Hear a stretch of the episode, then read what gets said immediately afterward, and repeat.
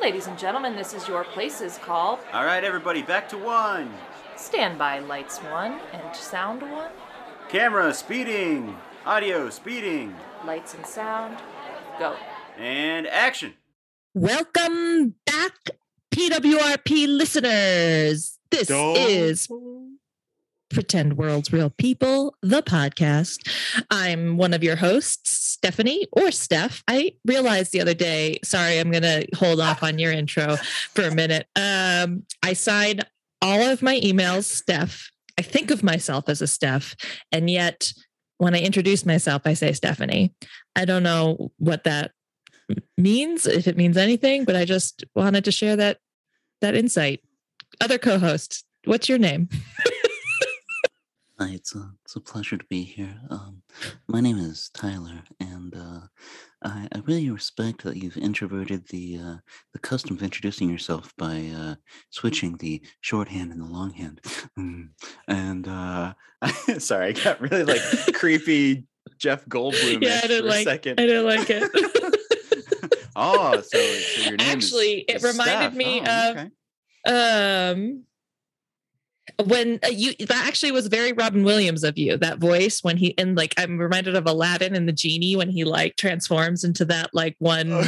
character Wait, i don't know the- who the he's trying to imitate no no no no no he's imitating an actor and i just can't think of but oh, is it? Is it we're trying to go we're for- getting way off If- like a- listeners like if you're still Brando? here Oh, yes that's what it is Yeah. marlon brando like thank Marlon- you Like a Marlon Brando.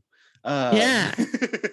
yeah, we're way off track, but that's okay because I feel like this whole episode was like in and out in su- in like the best way possible. yeah Uh, totally It was uh it was really cool. It it's uh god, sorry, it's so hot in here. Um this week, I'm trying to get back on track in a normal voice. But this week we uh brought on a guest, somebody who I have actually known for in or known for known of in Denver for a while and didn't meet until a commercial shoot three or four weeks ago.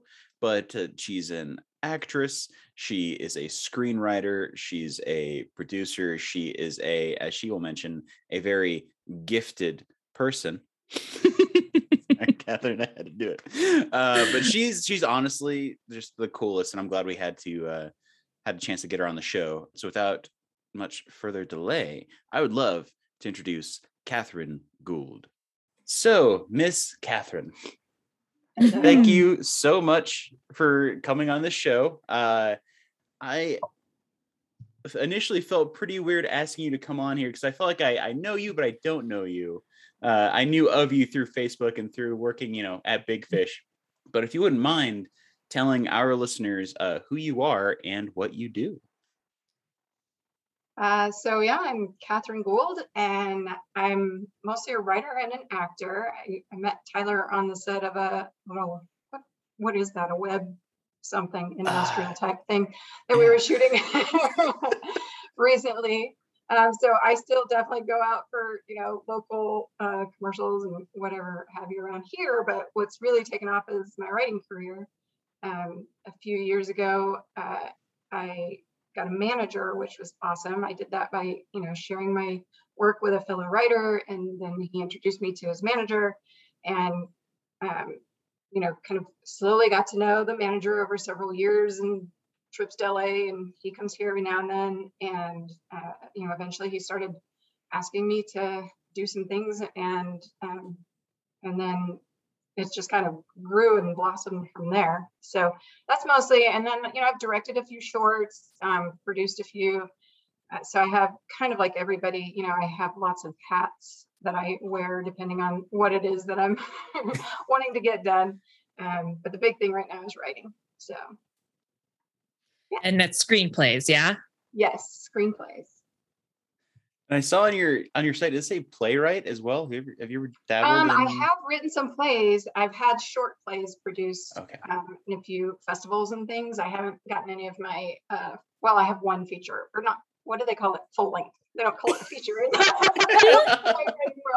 I have one full length uh, play that uh, I have not gotten produced yet. So, but yeah, it playwriting is really fun. I I, I wrote that play several years ago, and and I haven't written another one since then, it's um, you know it's a totally different challenge from screenwriting. I've mostly been focused on screen screenwriting my whole career, so um, but playwriting is really fun and it's a little bit easier to get produced, Mm. depending on the show. What do you what do you find is like the biggest difference between writing a play versus writing a screenplay? Well, so a stage play definitely has a lot more dialogue.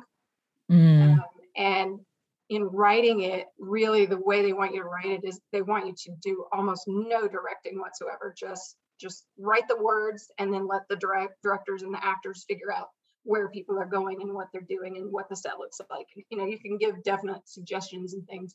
Um, that's been the hardest thing for me because Mhm. screenwriting is the opposite. You know, it's as little dialogue as possible.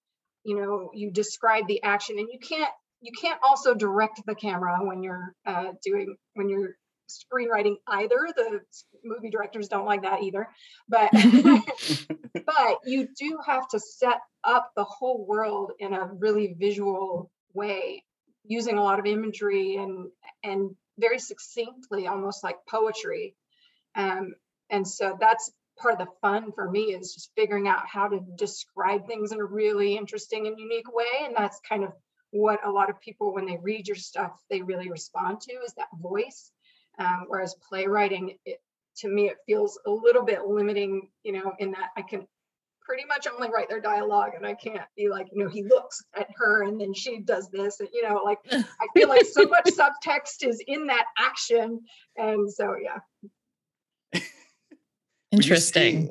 with with your writing style you know uh, at least from what we're taught if you're writing a script you don't want it to be too crazy as far as description goes but do you find yourself going closer towards the i guess sort of tarantino area of you know blocks of descriptions or are you pretty pretty don't have short-handed in that huge blocks of description here i think this is the script that i'm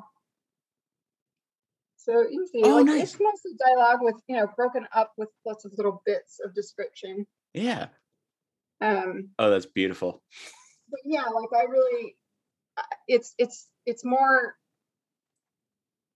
sort of creating an image in the reader's mind and doing it with as few words as possible Mm. um, you know so that they can get a picture in their Mm. heads and then move on with the action you don't want to spend you know tarantino can write whatever the f he wants on that on his scripts because he's going to direct them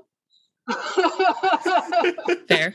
in fact, if you've read any of his scripts, they're so like I'm an editor too. This is funny. I'll show you my t-shirt today. It says I'm silently correcting your grammar. Uh, I want that. Um, and so reading a Tarantino script is like, yeah, because there's so many spelling mistakes and grammatical errors and everything. I'm just like, oh, okay, I see like what he's doing. He's very poetic. He's very, it's it's a good script to read because he does use a lot of imagery. But I, you know, like five times a page, I'm like, ah, get out my red marker. That's hilarious. I love that. it's oh sorry steph go ahead No, go ahead. You go first. You're good. Oh no, uh, I just wanted to to see. I don't think I I had asked you for well for my own selfish reasons on the shoot because I wanted you to come on the show. But what was your what was your start in uh, you know gaining interest in becoming a screenwriter or just a writer in general? How did that whole process begin? Wow. So that that really goes back to childhood. I literally used to gather. I, I lived very close to uh, my cousins, and then we had several friends in our neighborhood, and I would gather them all, and I would write shows and make them perform them with me for our family. so it, like it really does go back very early. I- I started taking acting classes when I was 11 maybe Okay. um, I always loved writing stories. I recently was going through my dad's attic and found like a couple of notebooks with these like just silly, cheesy little girl like fantasy novel things. Um, That's awesome. um, yeah. And so it, it really has been something that I've just always done. Um, but in college, I, you know, I went from a very, very small high school. Literally, I graduated with 20 people in my graduating class. What? Um, Wow. and there I was the star of every show. I started on every sports team. I played four sports a year. Um, you know, I like wrote for the school newspaper. Like I did everything, and I was the valedictorian of my class. And so I got to Stanford, and suddenly I was. Everybody else was as good or better than me at everything and I got really discouraged, you know, when I, I tried out for a play and I didn't get a part. I was just like, what? Oh, what? I'm not good at this. And it's kind of this um, actually interesting. The project I'm working on now, the theme of it has a lot to do with this growth mindset. Um, so kids like me who grow up kind of gifted and kind of good at everything often become very afraid to try new things because Mm. usually when they try something, they're really good at it. And if Mhm. they're not right away, they're like, oh, this isn't for me. And so I got to this big campus, big school with all these talented people, and I couldn't get cast in anything. And suddenly I was like, oh, I'm no good at this. You know, I like, I, you know, came from this background where there were, you know, no competition. And now I'm here and I'm just not any good. So I actually quit acting um, for a while. And um, I did do one uh, student film my senior year. and it was really bad. Um, uh, you know, there, there's a rule, like one of the first rules you learn in, in this uh, business is show, don't tell. And it was literally just people sitting around talking about things that happened. And I'm like, okay, anyway, I do not still have a copy of that, Tyler, but no. it's on an old VCR tape somewhere. oh no. so anyway so i i really kind of quit acting and i ended up majoring in english and psychology um, specializing in child development uh, and I, I still loved english like i still loved creativity and you know i took some creative writing classes and stuff and i was writing on the side just kind of as a hobby you know i, I wrote a novel that nobody gets to read and and just you know just kind of to keep my creative spirit up um, and then I went and actually got a master's degree in family and child studies. And then I tried to go to work in that field, and it turns out uh, you have to have had a child before you can tell any other parents anything. so I I ended up working in preschools, and I worked as a nanny, and and we moved to Denver um, I got married and, and we moved to Denver shortly after that. And um, I just I couldn't find anything. Like I had been finding some part-time things. Uh, I worked for an Even Start, which is kind of like a Head Start program. I just couldn't find anything here, so I went to work as a nanny and loved it. Loved it. Um, but at the same time, I was like, I really miss acting. And so I got involved in Mm. theater up in Boulder, and I, I did that for a few years. And then I went to uh, find an agent because I was starting a family, and I, you know, was, plays are a really long, tough commitment. And my husband is an airline pilot, so he's out of town a lot. And yeah, so you know, it's like three days of single parenting, and then you know that, and so it's really hard to commit to a play. And so I thought, well, film, you know, you can do it on the weekends, you can kind of do it here and there and wherever, you know, and commercials are usually just one day. That's easy. So um, I started the process of finding an agent. It took a while. I got into a agency that went defunct and all that stuff. But I finally found Big Fish. Um, and I was really excited because uh, Peter Dinella, who ran it at the time, uh, had his program called Right to Act going. And it had never occurred to me, for whatever reason, as long as I'd been acting, to write things for myself to perform. A- And it was kind of like this light bulb moment. Doing, That's all. Oh. Yeah. I can do that. Oh my god. and so that class, you know, I took for a long, long time, um, probably five or six years at least.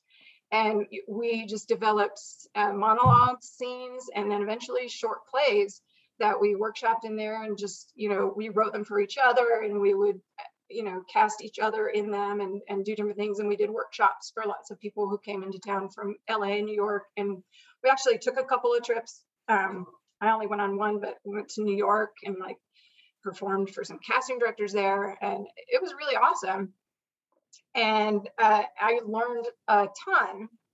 Um, and then so i i actually started just writing like writing not for me to perform but just i found that i really loved loved writing and so i um i started uh, just writing screenplays just different ideas that i had i actually optioned the very first one that i ever wrote um What?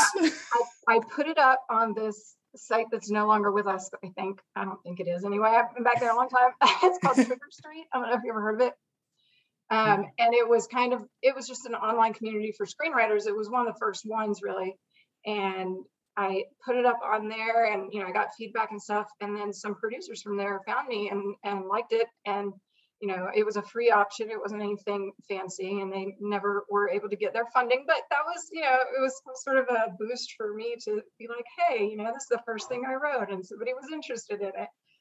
So that was good. And then, um, like I said, I, I met my manager through uh, another friend. And, uh, you know, I had given him some of my scripts and eventually he found one that he really liked and wanted to write with me. And and so i met his manager that way and he kind of got familiar with my writing that way. And then he just you know started asking me to do other things. And um, a couple of years ago he asked me to write um, a sci-fi action. That's my kind of my genre is is sci-fi action adventure fantasy as well um, and so, you're going to write the next seasons of Firefly that we all need and Oh, love. yes yesterday I was wearing my Firefly shirt. How did you know that, Stephanie? Somebody's got to do it, I, Catherine. I feel like you should just pick up the ball. yeah, yeah, that amazing. Um, but anyway, so yeah, so uh, I wrote a, a sci-fi feature for him, and and it still hasn't sold. He actually the well, I it was he paired me up with a director in Germany, and I wrote his uh, feature. Um, and he actually suddenly like got a big German TV show, and and like he's doing a million things, and he so he hasn't had time to do it, but it's been a really good spec script for me. And so when he introduced me to another client of his who was an animation director, um, I sent him that script and I sent him a comedy that I had written so that he could kind of see both because even though his idea was family animation, it was it's very action oriented.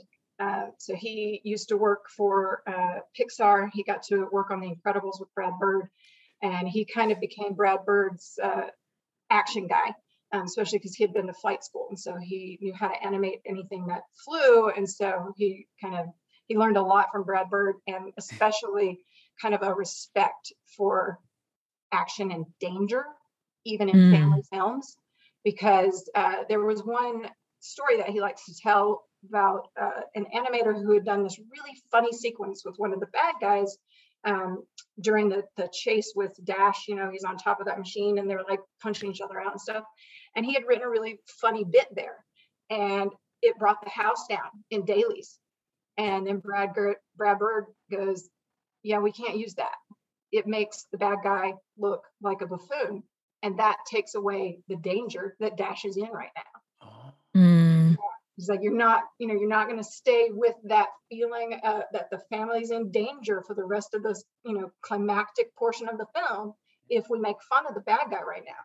And so that's kind of been one of the things that we've been incorporating into our current uh, project is, yeah, just lots of fun action that really does have a sense of danger to it.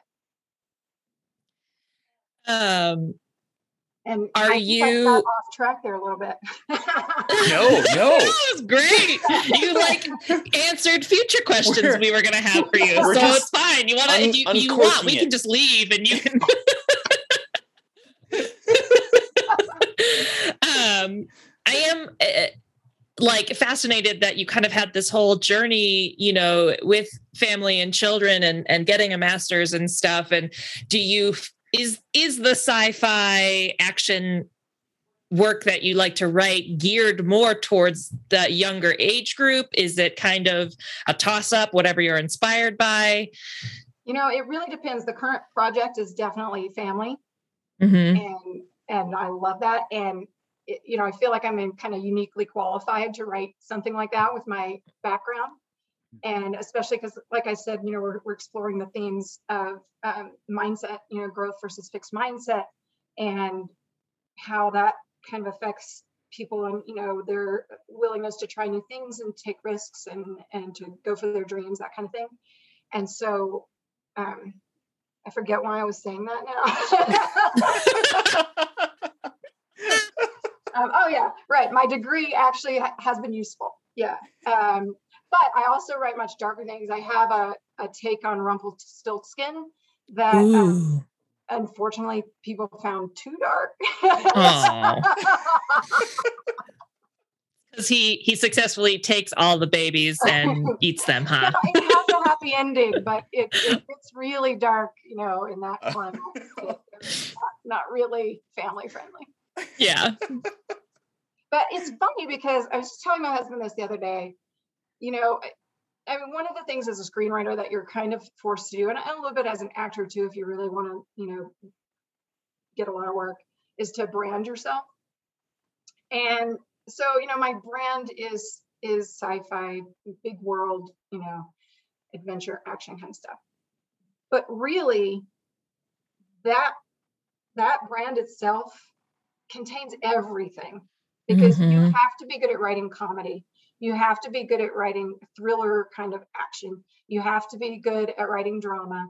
Like it's all in there. And if it's not, then you just get a big spectacle and no great story because the great stories all have to do with, you know, human emotion and connection. It's comedy, it's drama, you know, it's your life being in danger, that kind of thing. And the the big worlds and all that, it's it's pretty setting and it's it's nice decoration, but it's not what really makes you love a story. Yeah. Yeah. It's, it's very Spielbergian, you know, caring about this. ca- Do you have a, a either maybe it's a, a particular film or a filmmaker or even a screenwriter that you can kind of base that that perspective off of? Is something that that just inspired you, or is this more so just everything you've experienced as a writer and just kind of like pushing that into the narrative itself? I mean, it's it's a lot of what I've discovered kind of through the you know trials and tribulations of trying to learn this crazy Yeah. crazy writing skill plus this crazy industry, which is a whole other animal in itself. Um, I do actually do love Spielberg, absolutely. And I mean, you notice his work ranges from you know Holocaust drama to aliens invading and everything in between. Um, and I I love that. So it's you know it's not when people tell me you know you have to be you have to specialize it's more like you have to specialize until you get a name and you're known and then you can do whatever you want i mean who was it the uh Farrelly brothers recently did or Oh, the- yeah. one of the brothers recently did the green book total drama yeah yeah. Who would who would have called that when Dumb and Dumber came out? right That's such a good point. Yeah. Oh I- man, I had a question and I lost it. So Tyler, you better have one. I saw your eyes darting back and forth. Maybe she might have it. She's hooking it. Uh, so I actually I am curious. Uh, you know, talking more about individual writing processes. I mean, I know that they're all different. You know, my process might be different from your process, different to the next person's process. But do you have? Let's go into the general inception of you know the idea for a script is that usually brought to you by by music by by art by real life instances like do you have one thing you utilize more than the other that will you know I mean, cause that it- creative spur it comes from everywhere yeah like there are a million stories you know right around you every day i heard somebody say you know uh, a good writer will see two or three of them. A great writer might see 10 of them, but there are, you know, hundreds and hundreds out there. um, and so, but interestingly enough, a lot of my ideas have come from dreams. Mm. Interesting. I'm a, okay. I'm a really active dreamer and a lucid dreamer as well. And so like my brain is always working and sometimes I just wake up with, you know, the craziest idea and I'm like, that that needs to be a movie. um yeah, I've done like at least three that way. Um of the 15 or so that I've written. Um and then, you know, a lot I, I honestly love working on anybody's idea. Like the last, you know, two big ones that I've written were someone else's idea, and I love that. Um, it's the idea generation is really the hardest part for me, not because I have a lack of ideas, but because it's so hard to tell which one is really going to be like the one that you know people will respond to, and kind of it's just hard to pick, right? And so somebody gives me an idea, I'm like, yeah, let's go for it. I love it. like it's there, you like it, other people like it. We're we're you know, we've got somewhere to go with it. Let's do it. so you you have a notebook next to your bed on your nightstand, right? uh, sometimes Okay. I it's not there right now, but it should be. Um, and then you know it's funny to talk about idea generation. I actually last year um, participated in a um, like a writers writers room kind of a thing um, for an animation studio uh, where they basically you just brainstorm idea after idea after idea um, and they and just kind of write a little short bit about what that could be and Huh. you know and they they pay you for that but then they own the idea if they decide they want to use it but you know i came up with in it was like 10 days i think i came up with um, eight eight solid animated movie ideas No way. and i'm like kind of sad that i had to let some of them go because like i'm Ye- like these are really good yeah. Ugh. So there's no there's no story by credit that would be linked back to you for that. hopefully they they weren't real specific and Okay. i was like well i you know it's some people i want to work with so i'll i'll go in there i think it kind of depends on how much of my idea they use like if my idea just kind of sparks something and then they go off in a totally different direction then i probably won't get any credit but That's if fair. they decide to stay with my idea i mean there's a possibility they could call me tomorrow and be like hey we love this we want you to write Mm, that would be nice. I was about to say we're gonna get an email from her tomorrow saying, "Hey, what do you think happened?" um, do you find yourself writing multiple stories at once, um, or are you kind of like devoted to whatever it is you're working on until it's done?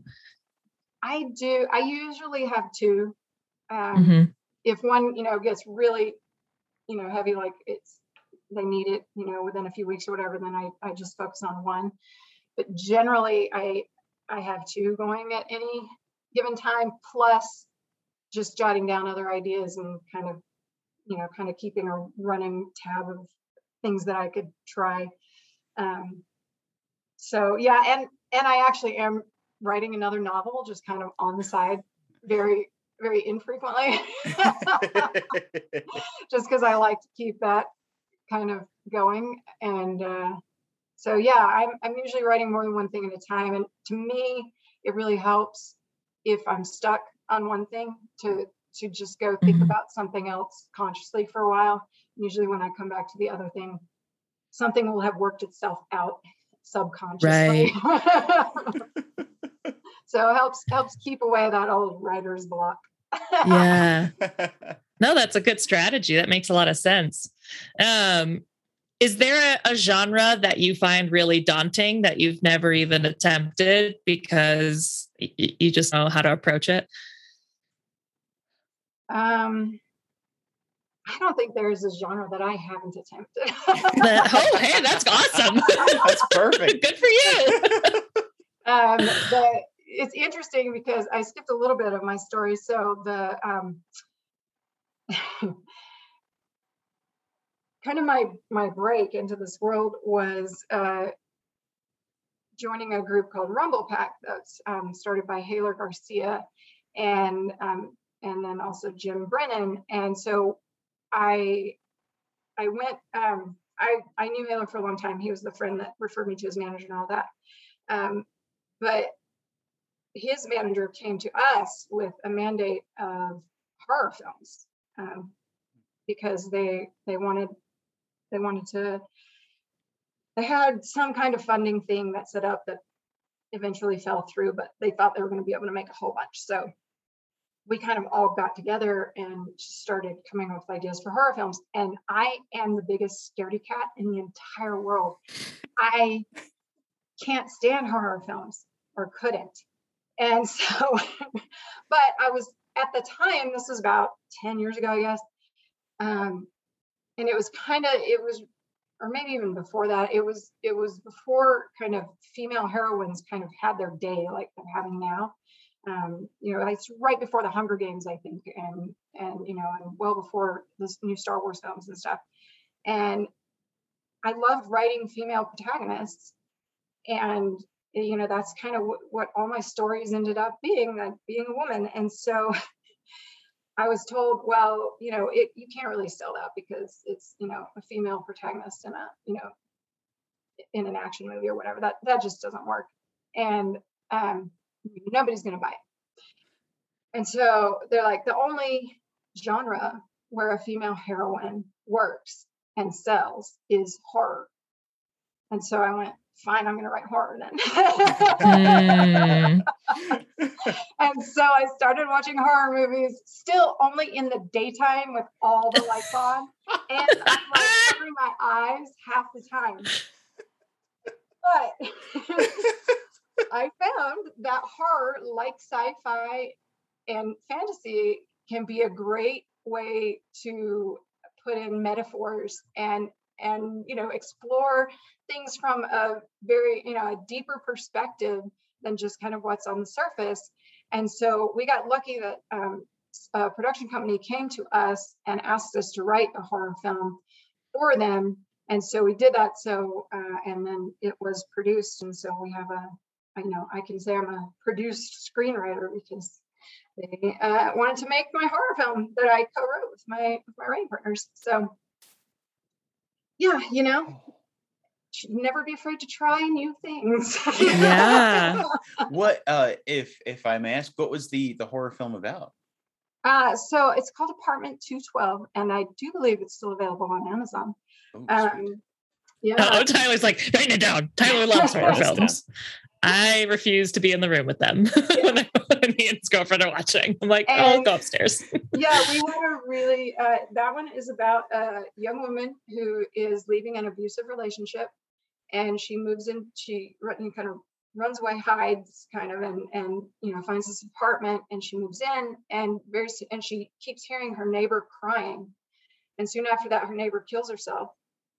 And then the, the girl starts to wake up with these bites on her body all over. So the original title was actually Gnaw.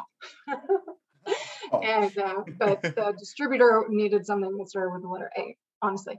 Um, and so it works better for uh, for different algorithms and whatnot. Yeah. Um, but yeah, and so she, you know, she's trying to figure out what's uh, what basically eating her alive.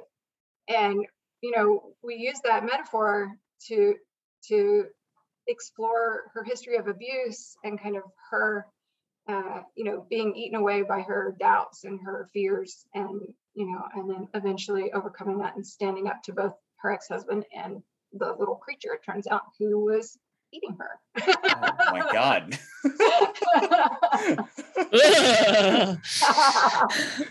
I, I, I here, here's my my one my one thing, and I think this is part of why I don't like horror films too, because I'm that person that's like the minute something like that happens, I'm like, I'm not staying here anymore. Goodbye. I will find a new place. yeah. that's all, I mean, that's always the, the big question in, in any kind of horror movies. Why? Yeah. Why don't you just go? Um, you know, so we tried to set it up where she really didn't have anywhere else to go. And, Sure, Yeah. sure, sure. So I mean, you you say you're you're not a fan of horror movies, but I think of you know all these comedians who are writing the most amazing horror films in the last twenty years. And I don't know. I'd say if you if you keep with that, you could have the next Get Out on your hands. And every interview is you saying, "I really don't like horror movies, but I want to do this." it's just so cool. Um, but I uh, I am really enjoying writing family animation. yeah, It's that's super fun. What is there anything different in writing for animation versus live action? So it really depends. For me right now, no. Um, we're just, you know, writing a spec script that looks pretty much like any other spec script.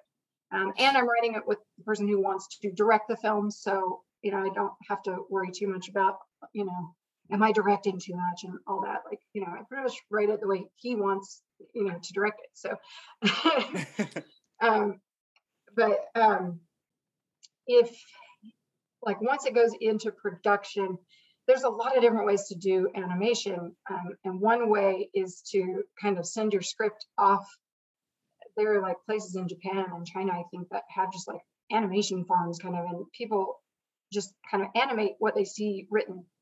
And so apparently if you're writing the show that way you have to really describe you know every single thing. And so it, it'd be a lot longer and a lot more boring to read.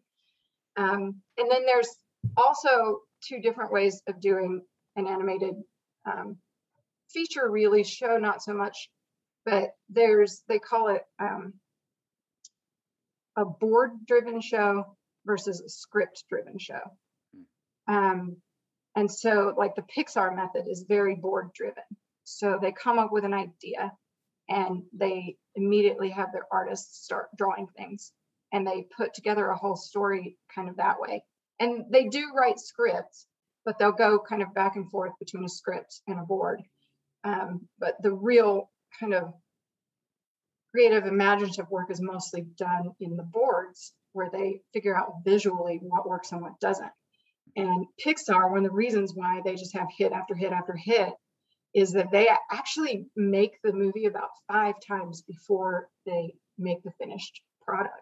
And sometimes those early stages are so far from what the final product ends up being. Like, I don't know if you've ever heard the story of Up.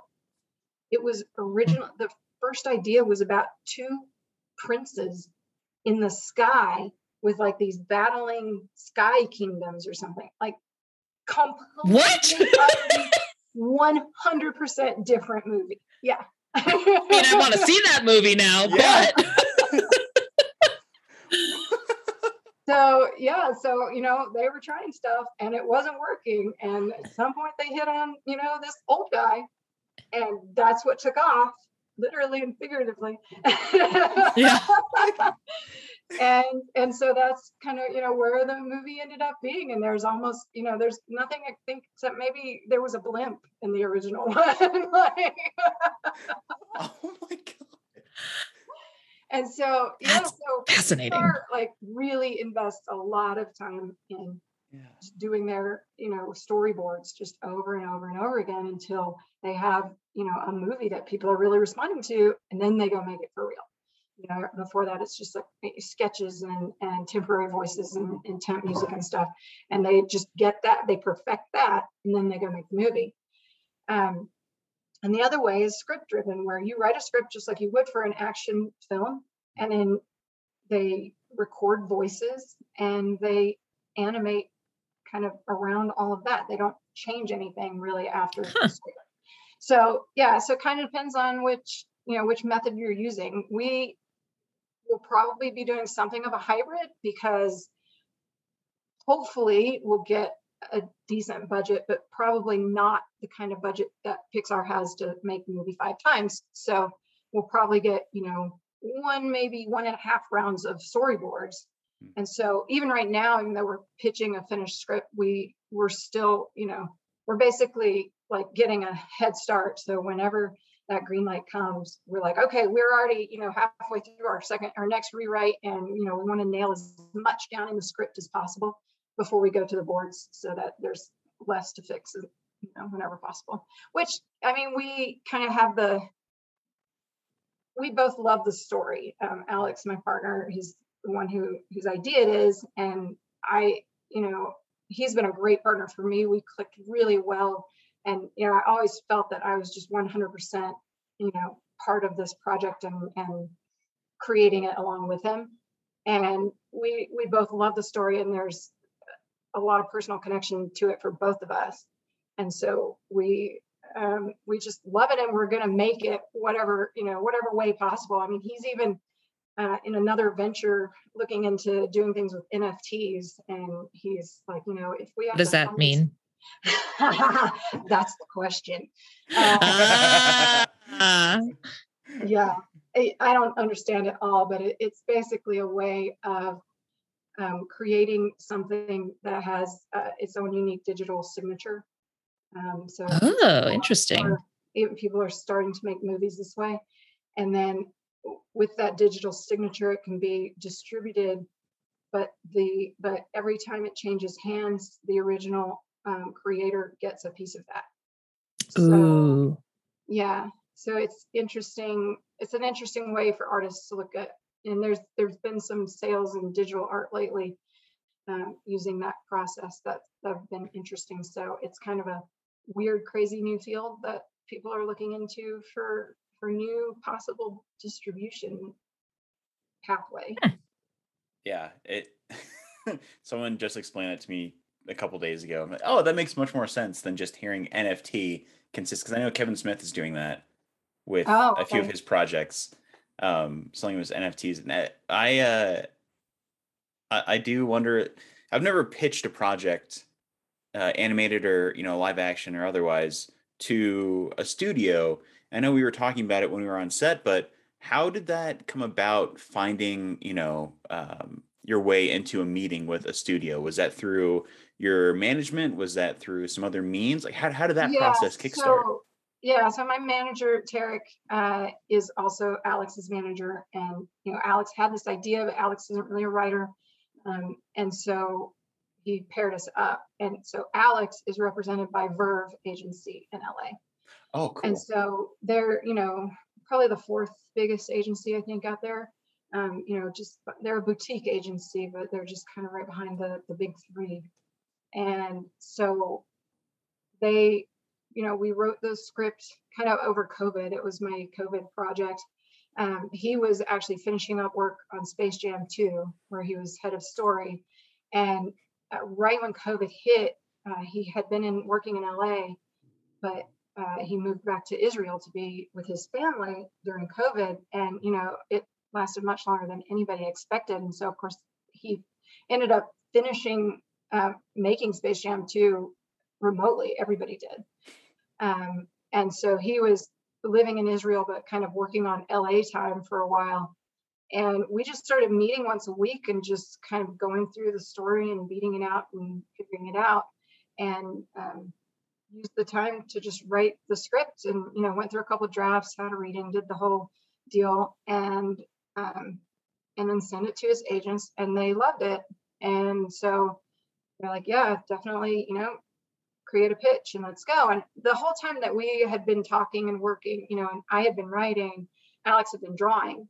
Um, and he even got some friends of his to, to make some drawings and different things. And so we ended up with a slideshow presentation. It's about 60, 60 slides long um, that, you know, we go through the whole story and, and just basically sell it and so that people can not only understand what the story is, but, you know, what the art style is going to be like and just kind of, um, you know, what the themes are and what uh, the tone of it is, I guess.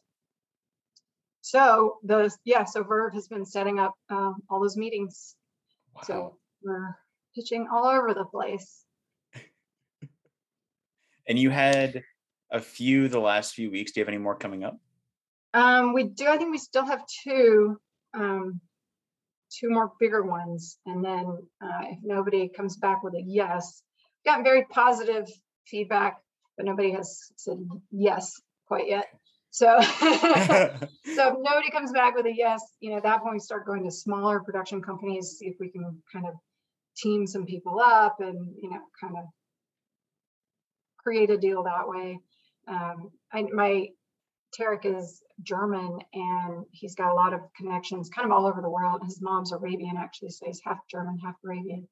And, Wow. he- and then he loves Asia for whatever reason. He's always going to Asia. And so he, um, and he knows, you know, people in Japan and the entertainment industry there and in China as well and different places and then as well as Europe. And so, yeah, so he, he can have a lot. It's interesting because animation, especially since COVID, is still very much being done remotely. And Mhm. that has opened the door for a lot of international collaboration and, and things like that. So that's really fun. That's so cool. Yeah, that's very cool. Um, I kind of want to circle back to when we, you know, got first started talking. Um, and and you talked about how you had a hard time. I don't want to say with failure, but like you know, being so successful, then then getting to Stanford and and realizing like there's another step up or whatever. How have you? in the course of kind of finding your niche in writing and and whatever kind of overcome that initial disappointment and and the ability to move forward and you know not not quit not give up. Because i'm sure like you've written plenty of things that have never necessarily gotten off the ground and you know and whatnot. And do you have a strategy for that or just a new mindset?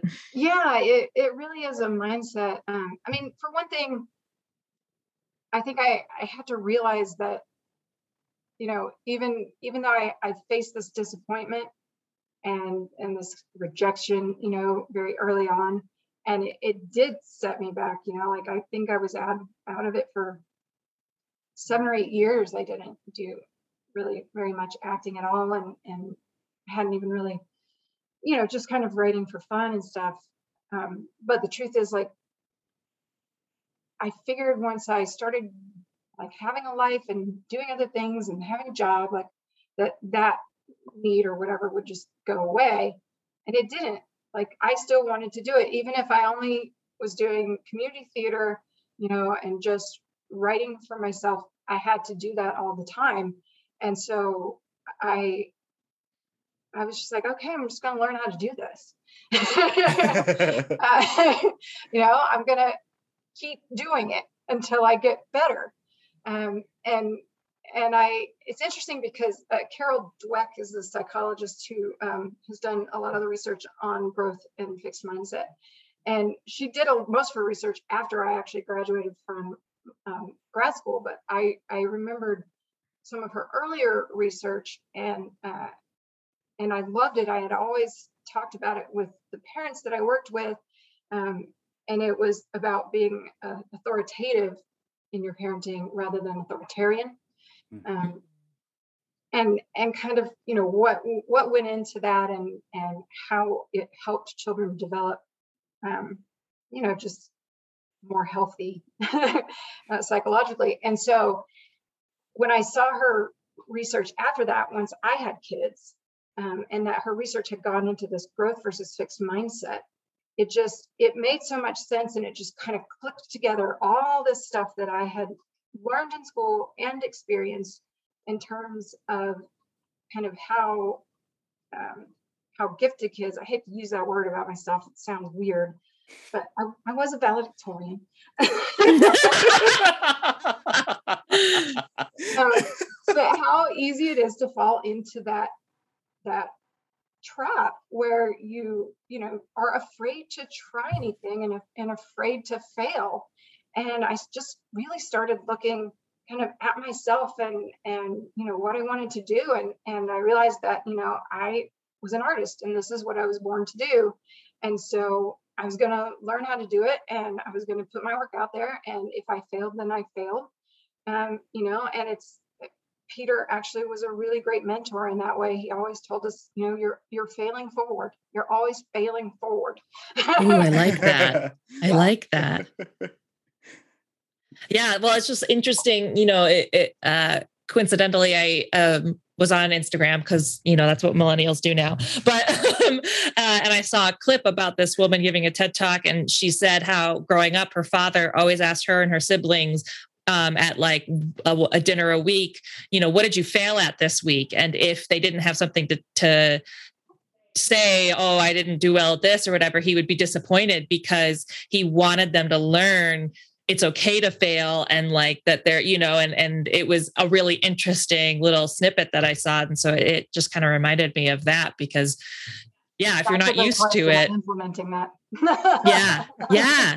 It's just you know and and it really taught her not to be afraid of failure but to know that you can overcome it and move forward and you know um i thought that was really interesting so you're just your story kind of reminded me of that.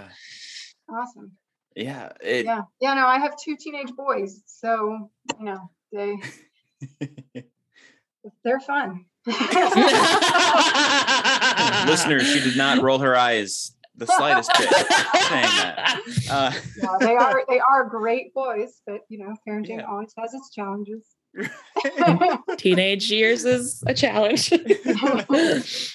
and uh, I do want to go back. You you mentioned you know how how Peter became a mentor to you, and um, all these things that he did for the you know just kind of mold you into pushing you into this this part of your career.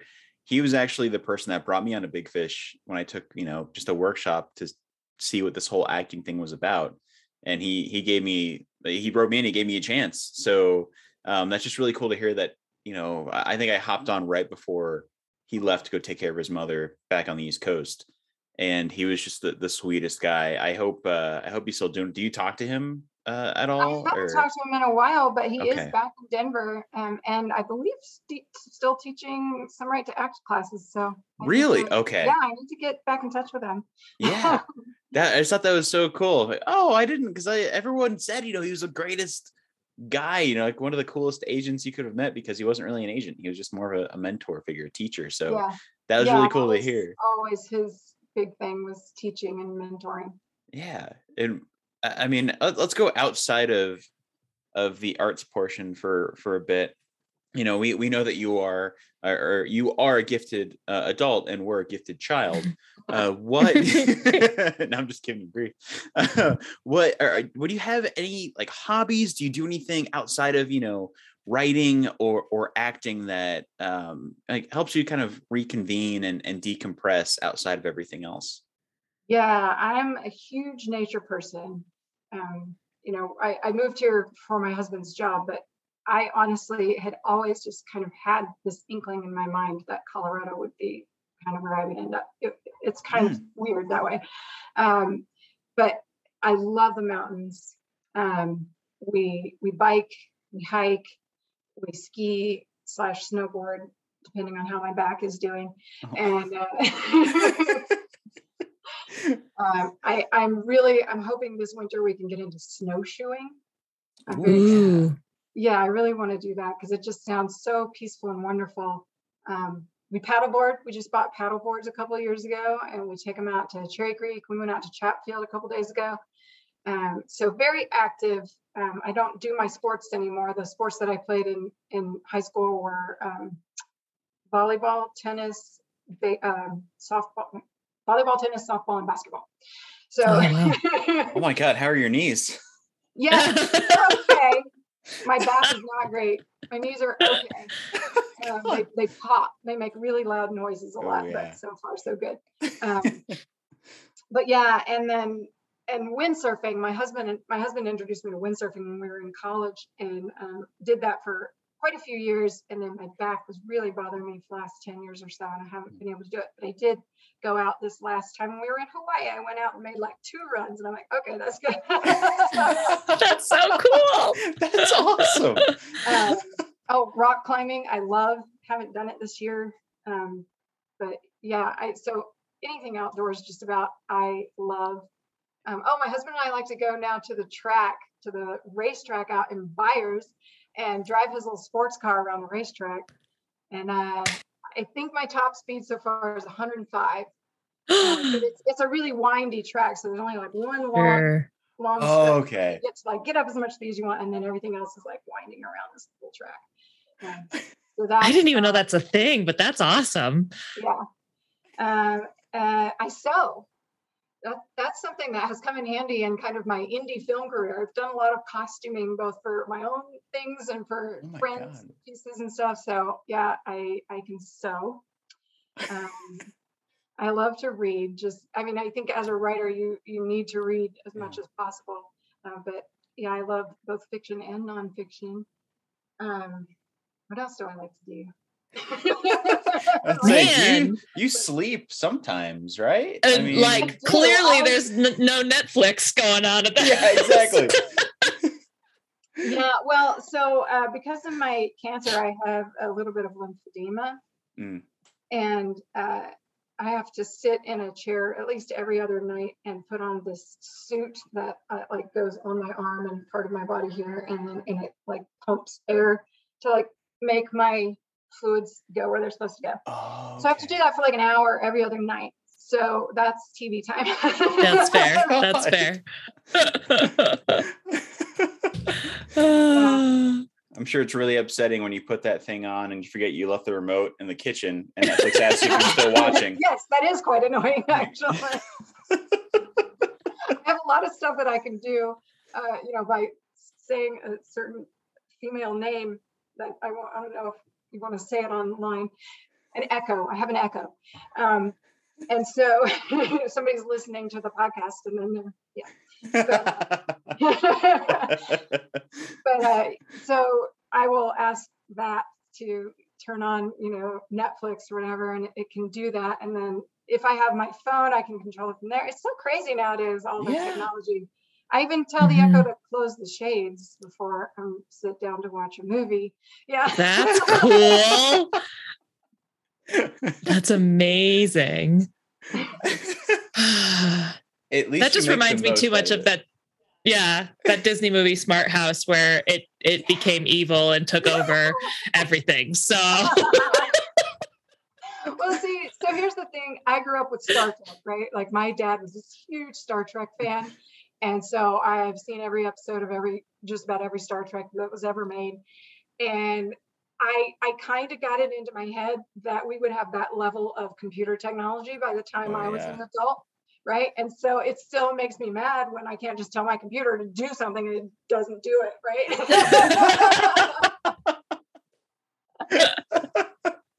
i love that We'll get there at the, the very end of this next century and go, oh, okay, well, yeah. Yeah. now I can't use it. So that's all right. yeah Douglas Adams has a funny quote where he says basically, any technology that was invented uh, before you were like 15 or so uh, is just the way it's always been and and the you know the natural order of the world. Anything that was invented between the time you're like 15 and 35 is like cutting edge new technology. You know, like you're excited to use it. Anything invented after 35 is just newfangled crap that doesn't need to be there. that's how it feels like it is yeah that, Yeah. that makes a lot of sense i love that um, one of our favorite questions to ask our guests is like what being in this field being a writer and actor and, and stuff you know everybody's got a really fun what we call a party story something that's just like so unique to what we do that wouldn't happen at an office job or whatever um and is just but like we're we brush it off as oh yeah another day another day in our office you know what is something that you can think of that's just like this crazy thing happened don't know if anything super crazy has ever happened. Sure. Um, one of the coolest things was on apartment 212, because my husband is an airline pilot. Um, we so my and my our manager helped produce that, and he uh, set up uh, set us up with a company in Spain to do our color and our special effects. And so after the movie was shot, um, the director and the cinematographer were going to Spain to oversee the color and stuff for like two weeks. And I was like, I want to come. if I pay my own way there, can I come? And they're like, sure. And you know, I really do eventually want to direct and things, and so it, you know, it's it's really helpful to uh, kind of see that part of the post process and and to see you know everything they can do with color nowadays is amazing. Um, you know, I remember sitting in listening to a discussion um, about you know, do we need to make her cheeks a little bit rosier here so that it looks like she's, you know, more flushed and then, you know, whatever, you know, in in this action or whatever, and they can just do that. That's so cool. I know. Darken parts of the background and you know light up other parts of the background to emphasize, you know, kind of to direct the eye. And there's there's so much that's being done in color now that you wouldn't even think of. Um, what was that Leonardo Leonardo DiCaprio movie recently? Um, where he is attacked by the bear. Oh, uh, the Revenant. Yes, that. Yeah. So I heard that like the way they filmed that was based and what they're doing a lot in a lot of stuff now is just basically open everything up and get as much data into the camera as possible. And then all that cool stuff that you know we used to do with different lenses and lighting and all that kind of stuff, they can do it all now on a computer and control Wow. it so much easier that it's like I yeah, I'm a little bit worried that the art of you know movie lighting is going to go away because Yeah. everybody's just gonna light everything and then do it in post, which used to be, you know, the joke on set, fix it in post. Yeah. Yeah, no, it's like, no, we're actually doing this in post on purpose. Like it's it's interesting. Um, but that was really cool. Um, we went to this little town in Spain called Zaragoza, and uh, it's just gorgeous, about halfway in between Madrid and Barcelona, and it's just this beautiful, beautiful town with these two uh, old cathedrals. There's a lot of there was a lot of Moorish influence in that part of Spain, so the architecture is really fascinating. And then the company that we worked for had a studio in like this 14th century palazzo kind of place, and like it had a basement with these Roman archways, and it was just Oh yeah, it was amazing. So that was my party story. I got to go to Spain and hang out for a couple of weeks doing a movie. I love it. Yay. So cool. well, tagging on to that, do you have any advice for those who are listening who may want to go to Spain and work on a movie or just starting just starting their arts career? Maybe they're in it right now and they're trying to figure out ways to not give up in the midst of this pandemic. Do you have anything you could pass on to our listeners? Yeah, I mean, I so I uh, one of the things that I've done is uh, I helped to found the Colorado chapter of Women in Film. Um, Oh, yeah, really? Women, Women in Film and Media Colorado. I was the president for four years and then vice president for a couple years. Oh, that's so cool. And uh, no, I, no, the whole thing was four years. I was president for two years and vice president for two years. Um, and so, yeah, so like mentoring and kind of passing passing the torch is uh, is really important to me. And so I do, uh, you know, teach a few classes here and there, and and I I read people's scripts. Um, I don't always have time to read, you know, full length scripts, but I'll always always read ten pages. Um, of somebody's work. And and then a lot of actors um, as well especially young people. And it's it's such a crazy business. Uh, there's you know really cool stuff but there's also like really bad stuff. There are a lot of predators out there. There are a lot of people trying to take advantage of people who want to get into this industry um, you know young girls it's a whole other issue.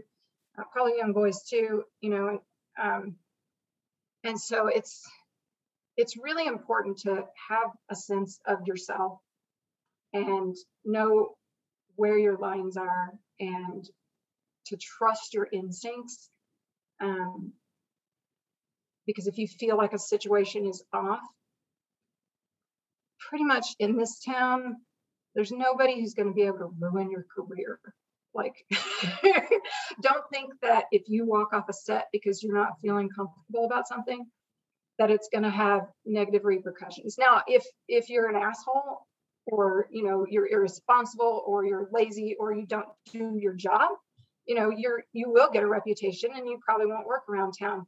But nobody who's trying to pressure you into doing anything that makes you feel uncomfortable is worth your time. Yeah. Um, so that's kind of number one rule is learn to trust your gut. Um, for actors, I always tell people do something besides acting uh, because if if you're just an actor, then you're just sitting around waiting for other people to make work for you. And while occasionally lightning strikes and you get lucky and that hits, most of the people I think that you think of, you know, as movie stars and and and working actors have always done more than just act. A lot of them write their own material. A lot of them have learned to direct. And honestly, you know, producing is not my strong suit. I'm totally an introvert and I don't really like like reaching out to people and asking for things and that kind of stuff. Um, but if you want to, you know, get your own work produced and out there, then a lot of times that's what you have to do too. So um, producing is a good good skill to have, and not not something that uh, it's kind of a vague. You know, it's hard to describe what a producer does. It's one of those things that you just kind of have to learn by doing. Yeah. Um, and a lot of people outside the industry are, you know, ask if they ask me, you know, what's the difference between all these different roles? And I like to say, well, a writer makes up the movie, the director makes the movie, and the producer gets the movie made. Hmm. So that's kind of a way like that I kind of distinguish those roles. And any of those people can be doing multiple things at once. um, you know, especially in TV, you're usually a writer producer. Um, so things like that. But yeah, definitely learn how to do more stuff than just act and also have a life. Um, you know, like people who are just solely focused on one single thing and don't do any other things you know if it's if it's a business career or or you know something like that that might work but a career in the arts where your palette whether you're a writer or an actor or whatever or director your palette is life. Your palette is the emotional experiences that you've had as a human being and that you've witnessed other people have and so if you're not living a life where you're having fun and having relationships and you know, meeting interesting new people, then your art is going to be very boring. yeah. um, and then recently, uh, my my partner actually gave me a really good uh, compliment, um, and he said, you know, he's been in this business for a long time. Like I said, he started, you know, Pixar over 20 years ago, and he's seen a lot of writers and directors and people come and go. And he says, you know, there are people who have talent and skill, and that's great, and you have to have that. But he's like, the people who I have seen succeed may not even have as much of that, but they have determination and a good work ethic. Yeah. And mm-hmm. that's what really makes the difference between you know people who just kind of flare up and die out and people who are kind of in it for the long haul so yeah he told me i had both so I'm, i was excited about that i love it yes i mean writing is hard to like you know i don't I mean, I've had a few deadlines with this, but we haven't. It hasn't been anything where like you know you have to get this done in three weeks. And and I do. I'm kind of a procrastinator. I do work better with deadlines.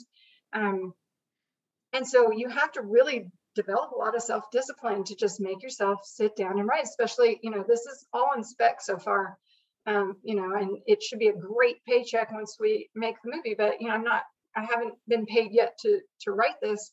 It's just, you know, passion and I just have to dig down and say, you know, I'm going to do this and we're going to get this done and, you know, kind of set my own deadlines sometimes and yeah, so it's a lot of self discipline. As she said, as she's all, uh, lighting a cigarette and shaking. Yeah. I, was, I, was like, I, I, want more tea. It's all gone. So you need more tea.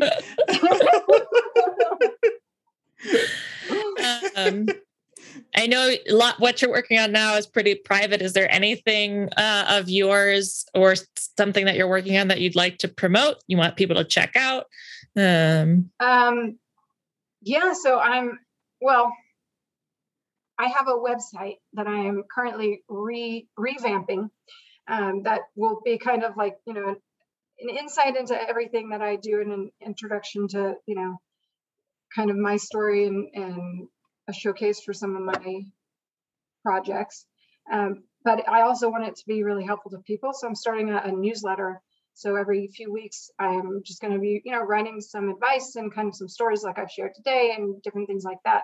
Um, so anybody who wants to to get my newsletter can uh, sign up at www.catherinegold.com.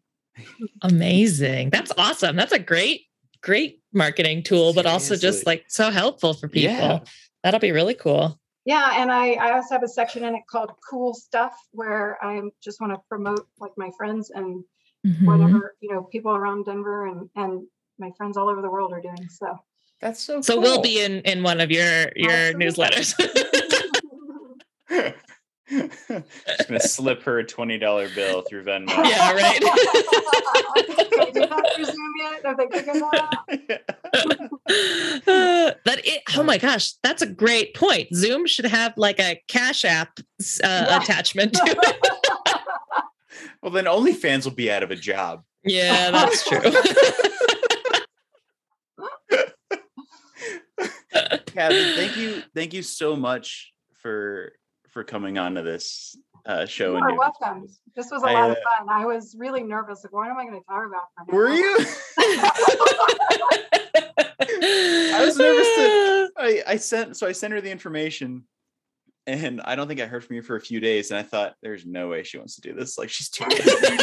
it's like we literally just met in person maybe a month ago. And just hi, Catherine. So uh, what you're doing is really cool. Do you want to like come and like talk about your stuff with us? 'Cause that'd be like really awesome. But no, you you're you're a joy to have, and I'm so glad to to have you on here. Somebody who's especially local in doing all this. Yeah. You know? Um, we have a lot of people from from LA, New York, and the UK we've talked to, and uh, it's just nice knowing that there's somebody in Denver who's who's working, you know, harder than anybody else I've ever met to make this stuff happen. So, uh, no, I really appreciate you coming on here. Yeah, absolutely. being here. And it was so nice to meet you, Stephanie. yes, you too. and uh, before we go, we have uh, well, we have like a, a 30 second spiel we have to do. And then we will uh, conduct an awkward goodbye before we uh, stop this episode. So, Steph, I'm passing on to your spiel. Okay. listeners, thank you. Thank you once again for joining us this week. Uh, I've got the mic really close to my face. Tyler is laughing at me now. Uh, I just wanted to get up close and personal with everyone. Um, this is going well, guys. So, uh, yes, as always, uh, we're going to keep saying these things to you until uh, we have uh, 1 million listeners and we've taken over the world. Please continue to uh, follow us on social media. We are on Facebook, Twitter, and Instagram at PWRP Podcast. Um, you you can also send us dollar dollar bills if you want to support us financially. Um, you can go to our Patreon page, um, and if you leave um, a five star rating and a nice review of, of the show on whatever podcast platform you use, uh, we would love to send you a thank you sticker. So you could, uh, if you do that, just email us with where you rated us, reviewed us, um, uh, and your mailing address, and we will send you a sticker. Cool. Sorry, I'm still do giggling. Tyler's still laughing at me.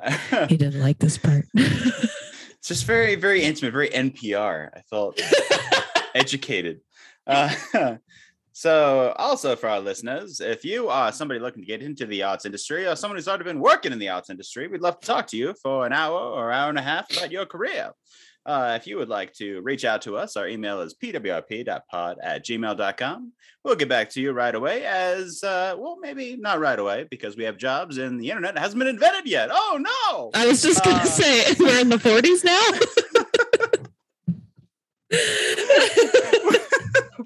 I just want to do something weird. Um, so without further ado, of this crazy kooky episode, Catherine, this is our awkward goodbye. We end every episode with this. I will do the Wayne's World countdown silently. And then when I point, we will go for as awkward of a goodbye as you possibly can. Still has to be vocal, but super, super awkward. You ready? Alrighty. All right. And Good night, my love. My moment with you now is ending. Oh. Perfect.